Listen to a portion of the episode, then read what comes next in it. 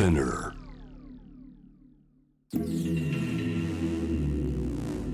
Be a King Presented by Budweiser この番組は自分にとってのキング理想像とはをテーマに毎回2人のアーティストやクリエイターが本音の質問と回答を交わすリレートーク番組ですシーンの最前線で表現を続ける彼らの言葉を通して理想のキングに近づくヒントをお届けします第5回目の質問者はドスモノスのプロデューサーラッパーのソーシットどうも、ソーシットです。回答者は東京を拠点に活動する DJ リカックス DJ のリカックスです。まあ仕事の選び方とか、まあ DJ で流す音楽とかも全ての選択がそうだと思うんですけど、まあ自分の意思に反してることは、まあやらない。なんかそういう自分のイメージみたいなのが、まあありがたいことに浸透してきたのかなというのもあって、まあ制限の中でもやりたいことが少しずつやれてるっていう状態は結構理想的なのかなとなんかうまいこと自分色になんか全部染めていくみたいなのが理想的かな理想の自分、キング、どんなイメージですか？Be a King Presented by Budweiser Episode 5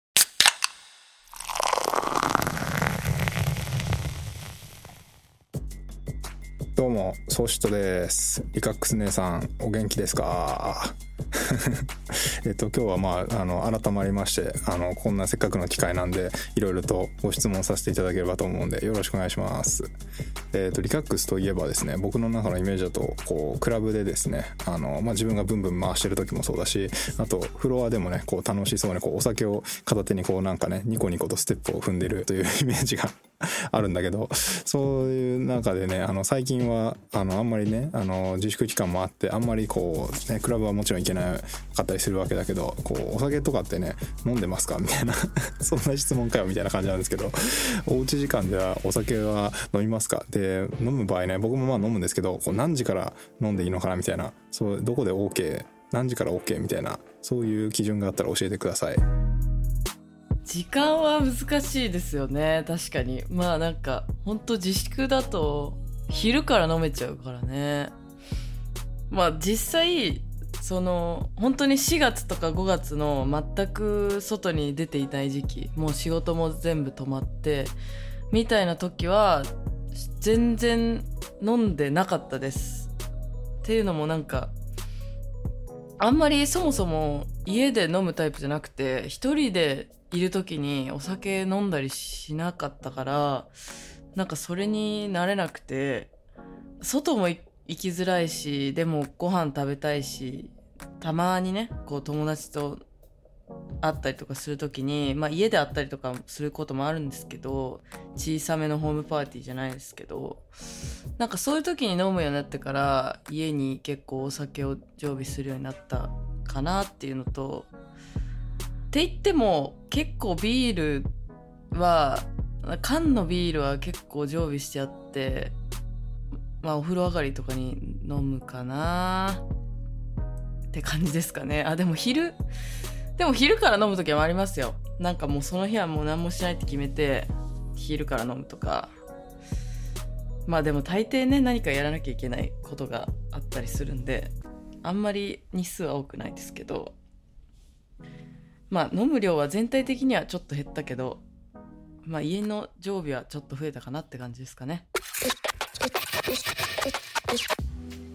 最近はやっぱりクラブでのその現場仕事っていうのがめっきり抑えられてると思うんですけど、まあ、その中でそのリカックスが一番のそのあのアーティストとしての核になってその DJ っていう仕事について考え直したりとかなんかあとあるいはその久しぶりにこう DJ やってどういうふうに思ったとかなんかそういう見つめ直しのきっかけももしかしたらあったのかなと思ってそういう DJ っていう仕事について改めて思ったことがあれば聞いてみたいです。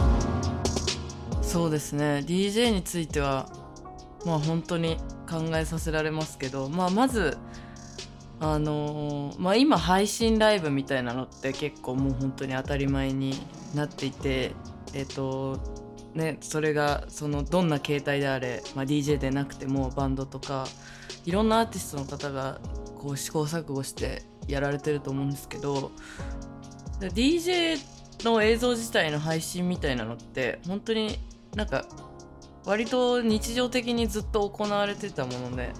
あってなんかあんまりそこにこう抵抗みたいなのとかがそんなになかったので、まあ、もちろん現場のものとは別物としてやっていたんだけどまあなんかそれをこう現場ごと集約するのは結構やっぱりね難しいなっていうのとかあとはその今までその配信とかがあったとしてもなんかちょっとだけお客さんがいるとかそういう状あの後ろにお客さんがいるとか、まあ、ボイラールームみたいなのとかあのそういうお客さんいて現場でやってる雰囲気をそのまま放送するみたいな形だったからいざなんかじゃあ本当にただ収録本当にお客さんなしのもうカメラが前にあるだけの状態で DJ をしてお客さんに届けるってなった時にどういう DJ をすべきなのかみたいなのはすごく考えて、まあもちろん自分のやりたいことをやるんだけど、もうお客さんが見てる環境はそれぞれバラバラなわけで、なんかいいスピーカーがある人と、まあ全然普通にパソコンの外音で聞いてる人と、とか、あとはそのね、やっぱりお家だとそのまったりした状況とか、一人ぼっちだったりとか、いろんな状況があると思うので、なんかそういう人の顔をこう浮かべながら、なんか要素を読み取って、自分の DJ をしていくみたいなのは結構難しくて、それはもう DJ みんなで話しましたね。やっぱりなんかその、お客さんをある種こう妄想して自分で選曲してたりとか、プレイに影響するものの要素を読み取ってたから、なんかその要素がごっそりなくなると全然めっちゃ難しいなみたいな。DJ ってこんな難しかったっけみたいな。ことにはすごくなりました。でもその分なんかそういう家にいる人のための DJ をやってみたりだとかなんかそういう施策は結構やったかなと思いますね。なんか今までまあサンデーアフター用とかのなんかこうちょっと気持ちいい感じのやつとか撮ってたりしたけどなんかよりもうちょっとまあチルいじゃないですけどお家の空間に馴染むようなことを完全に目指したミックスとかを頻繁にやるってことがあんまりなかったのでそこは結構新鮮だったかなと思います。今まであるいは最近でなんですけど一番良かった仕事とかあの嬉しかった仕事とか、まあ、これに向けてやってきてよかったなみたいなあるいはそのとんでもなく意外なことだったりしてもいいんですけどとにかくそういう印象に残ったお仕事とかのエピソードあったらぜひ聞いてみたいです。仕事ねそうだなまあこれの協賛がバドワイザーだから言うわけじゃないですけどあのバドワイザーの協賛で、えっと東京コミュニティレディオっていうストリームラジオをやってるんですけどなんか今回この自粛期間になった後でえっとバドワイザーの協賛でいろんな、えっと日本の東京以外の都市の DJ とかクラブをつないで配信をするっていうやつをやったんですけどなんかそれは結構面白面白くできたなと。まあ本当はもっとたくさんやりたいこともあったっちゃあったんですけど割と面白くできたなと思ったのはまあなんか DJ の配信とかがもう本当にだいぶ飽和状態になっていてみんながどうしようかなってこうただやるだけじゃ面白くないし見てる方もやる方も面白くないっていう状況の中でどういったら面白くできるかなっていうのをその東京コミュニティレディオでレギュラー持ってるメンバーと、えーみんなで考えて、まあ、やっぱクラブってなんでい行って楽しかったんだろうみたいなのをもう一回考え直して、まあ、やっぱりその自分が遊びに行ってる時とか、まあ、もちろん DJ やった前とか後とかもそうなんだけどコミュニケーションが自然と取れるというか好きな音楽に対して集まってきた人同士のなんかたわいもない会話みたいなのがやっぱり結構重要だったなっていうのがみんなの中であってなのでこう DJ の配信プラス、えー、と裏番組としてまあなんか副音声的な感じで DJ 同士がその DJ をやってる人も含めてなんか話してるのを垂れ流すみたいなのをやってもともとその配信をやってたけどそうやっぱ気合入れていろんな都市の人にあの今までこうツアーでお世話になった箱とか、まあ、東京以外にも本当にたくさんシーンがあるのでそういうあの各都市の人たちにこうブッキングしてもらってなんかそれを一本につなげてみんなで話すみたいなのは面白かったかな。でまあその企画にこうバドワイザーが乗ってくれるっていう形でできたのもまあすごく、まあ、なかなかないよなというか、まあ、正直こうクライアントがあってねやるお仕事って結構制約があったりするんだけどこれに関してはもうほぼ制約なしでできたのでそれはすごくありがたかったしまあここ最近で結構一番楽しかったかなというかまあオンライン上ですけど本当日本中の人とコミュニケーションが改めて取れて面白かったなと思いました。リカックスといえば、まあ、とにかく音楽めっちゃ掘っててすごいなと思ってるんですけど、まあ、僕やっぱヒップホップとかが多かったんでその四つ打ち系のってかなりその Licaxxx のミックスで知って好きになったやつとかあって2010年代振り返ってもすごい好きだったなって思うベルリンの Money Sex Records のマックス・グレーフとかグレン・アストロとかも最初なんかね Licaxxx がミックスクラウドに上げてたなんかカレーと本ミックスみたいな名前のやつで聞いておおかっこいいと思ってその後ねリキッドルームの来日公演も見に行ったりとかしててみたいな感じなんですごいぜひとも最近のおすすめのなんかリカックスの音楽知りたいですね。何個でも知りたいですね。っていう感じでぜひお願いします。いやもう懐かしいですね。嬉しいですね。そうですね。クラブじゃないリスニング用のミックスを出した時にカレーと本っていうテーマでもう自分で決めて自分でやったやつだったんですけど最近のおすすめですね。えっとねこれを先に言っちゃうとね結構ねあのあれなんですけどあのバンドキャンプの私基本的に音源をバンドキャンプで買ってて公開してるんですよその何を買ったかみたいなの。あの、ね、それを辿ってもらえるとあの速攻で音源にたどり着けるんで それが一番早いんですがまあ中でも口頭でお伝えするとえっ、と最近ねなんかトリロジーテープスがまあ昔からもちろん活発だったけどなんか最近割と音源を出してるなっていうのとあとニューヨークのライズっていうレーベルもなんかまた新しいのバンバン出しててしかもデジタルで結構出してる。まあ多分こういうご時世だからなのか結構今までどっちもテープとかレコードとかが基本だったんだけど結構デジタルでこまめに出してるなっていうのがありなんかもう一回そのざらついたローテクのローハウスみたいなところが結構リバイバルが個人的に来ていてそれってまあ2011年12年13年ぐらいのやつだったりするのでマシンテクノみたいなのは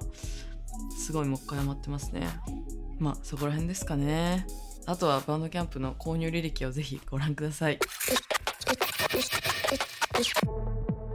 この前座談会みたいな感じであのインタビューの現場ご一緒したんですけどリカックスと。でその時ねあのリカックスが登場した時にねすごい部屋の中にすごいふわってねめっちゃいい匂いがしたんです。あの失礼な質問じゃなければだと思うんですけどあのこの香水とかっていうのはさどこのやつを使ってるんですかね。あのよもやあのドルチェガッバーナじゃないと思うんですけど だったらめっちゃ面白いですけど。あのそうリカックス香水で気になってググったらねマルジェラだとかジョー・マローンだとかいろいろ出てきたんですですけどあの結局あの時俺が書いたのはどれだったんだっていう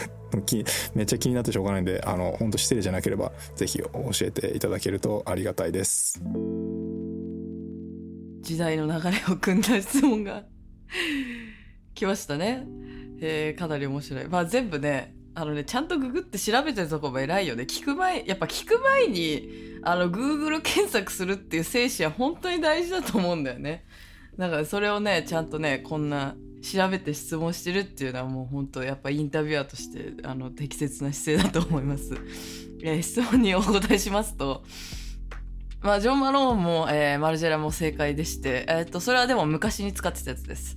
で、マルジェラのやつはすごくお気に入りで、本当に多分5年ぐらい、5年は持ったか。でも4年ぐらい、本当年間2本ぐらいで使うんですけど何本も何本も買い続けてたやつが廃盤になってしまってそこから使っているのが今1年ぐらい使ってるのが、えコムデ・ギャルソンのワンダーウードというやつですね。なんでギャルソンですね。ギャルソンの中でもなんかちょっとこれ特殊特殊というかみんなが使ってるギャルソンのよりはなんかちょっと変わった感じだとは思いますがそうです。ソーシットが嗅いだのはギャルソンでした。ツイッターでリカックスがあのジパングっていうアニメがめっちゃツボだったわみたいなことを言っていてほーと思ったんですけど、まあ、あれ他にもなんかその最近アニメとか見ておすすめありますかね？僕もコロナ禍でですねあの一年発起してすごいアニメを勉強中でしてあの D アニメストアとかバンダイナムコチャンネルっていうあの有料チャンネルに登録してね、まあ、ガーッといろいろ見てるわけなんでぜひともそれも参考にリカックスのおすすめを教えてほしいなと。あとジパングはどういうところがヒットしたのかなみたいなそういうのを聞きたいですね。いやさすがだよね。あの D アニメストアもねバンダイナムコチャンネルもね間違いなく私も入ってるんだけど。まあ確かにそこ2つ押さえとけば大概のアニメは見れると言ってもね過言ではないぐらい2つのチャンネルには、えーたくさんのアニメがあります、えーまずねジパングにハマったきっかけはまあ、ジパングって、まあ、ざっくり話すと日本のイージス艦が、えっと現代のアニメが放送された時期が、えっと2008年とかかな。でで、まあ、そのぐらいの時期のイージス艦がミッドウェー海戦のところにこうそのイージス艦だけタイムスリップしちゃうっていうところから始まるんですけどでそれでその、まあ、第二次世界大戦に巻き込まれていくっていう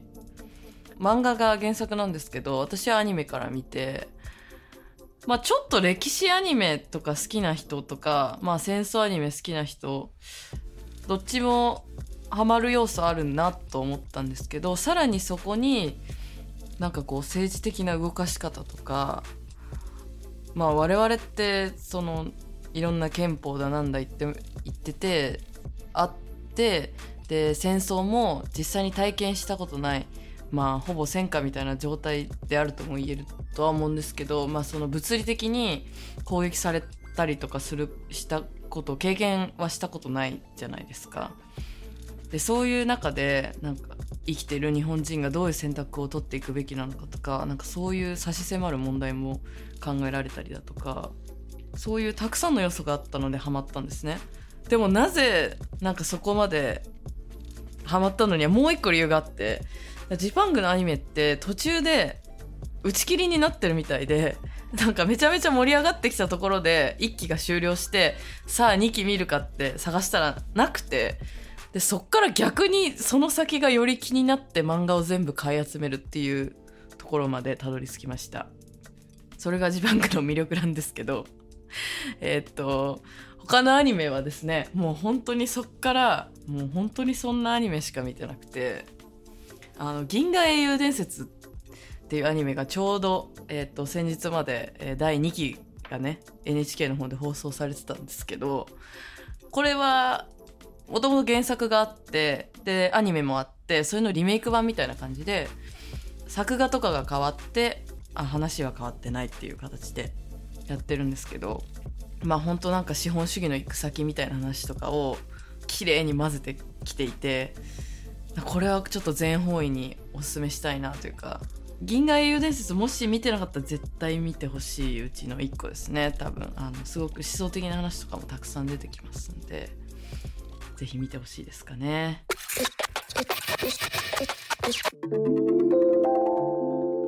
最後の質問です。リカックスにとっての理想の自分キングどんなイメージですか？ソシトでした。ありがとうございます。はい、えー理想の自分ということなんですが、まあ、結構難しくて、まあ、なんで難しいかって考えたらあの現在の状態で結構理想の自分なのかなと思っていてっていうのも、まあ、仕事の選び方とか、まあ、DJ で流す音楽とかも全ての選択がそうだと思うんですけど、まあ、自分の意思に反してることはまあやらないやらないしまあじゃあ例えばそれが仕事だったら自分のイメージとはこれは違うけどじゃあそれを例えばすり合わせることはできないだろうかとか、まあ、逆にねこういう風なのやってほしいんですけどって言われた時にいやそれだったらまあこういうイメージもあると思うんで私だったらこういう風にやりますよっていうこう逆の提案みたいなのをねこういろいろしてきた中で突拍子もないことをこうやれって言われることがかなり少なくなったのもそうですしなんかそういう自分のイメージみたいなのがまあありがたいことに浸透してきたのかなというのもあってまあ制限の中でもやりたいことが少しずつやれてるっていう状態は結構理想的なのかなと思ってるのでなんかうまいこと自分色になんか全部染めていくみたいなのが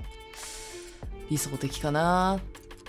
っていう感じなのでまあでもそれ本当仕事だけじゃなくて私生活の中にも言えることかなと思うのでなんか自分にフィットしないねなんか遊び方とかもしないしまあこういう関係とかもそうだと思うしでそれでもなんかこう閉じこもってるだけじゃなくて外の世界とか自分の周りの世界とか広いところを見ながらその中で自分が何していくのかみたいなのがこうきっちり自分で見えてるみたいな状態が理想的かなと思ってます。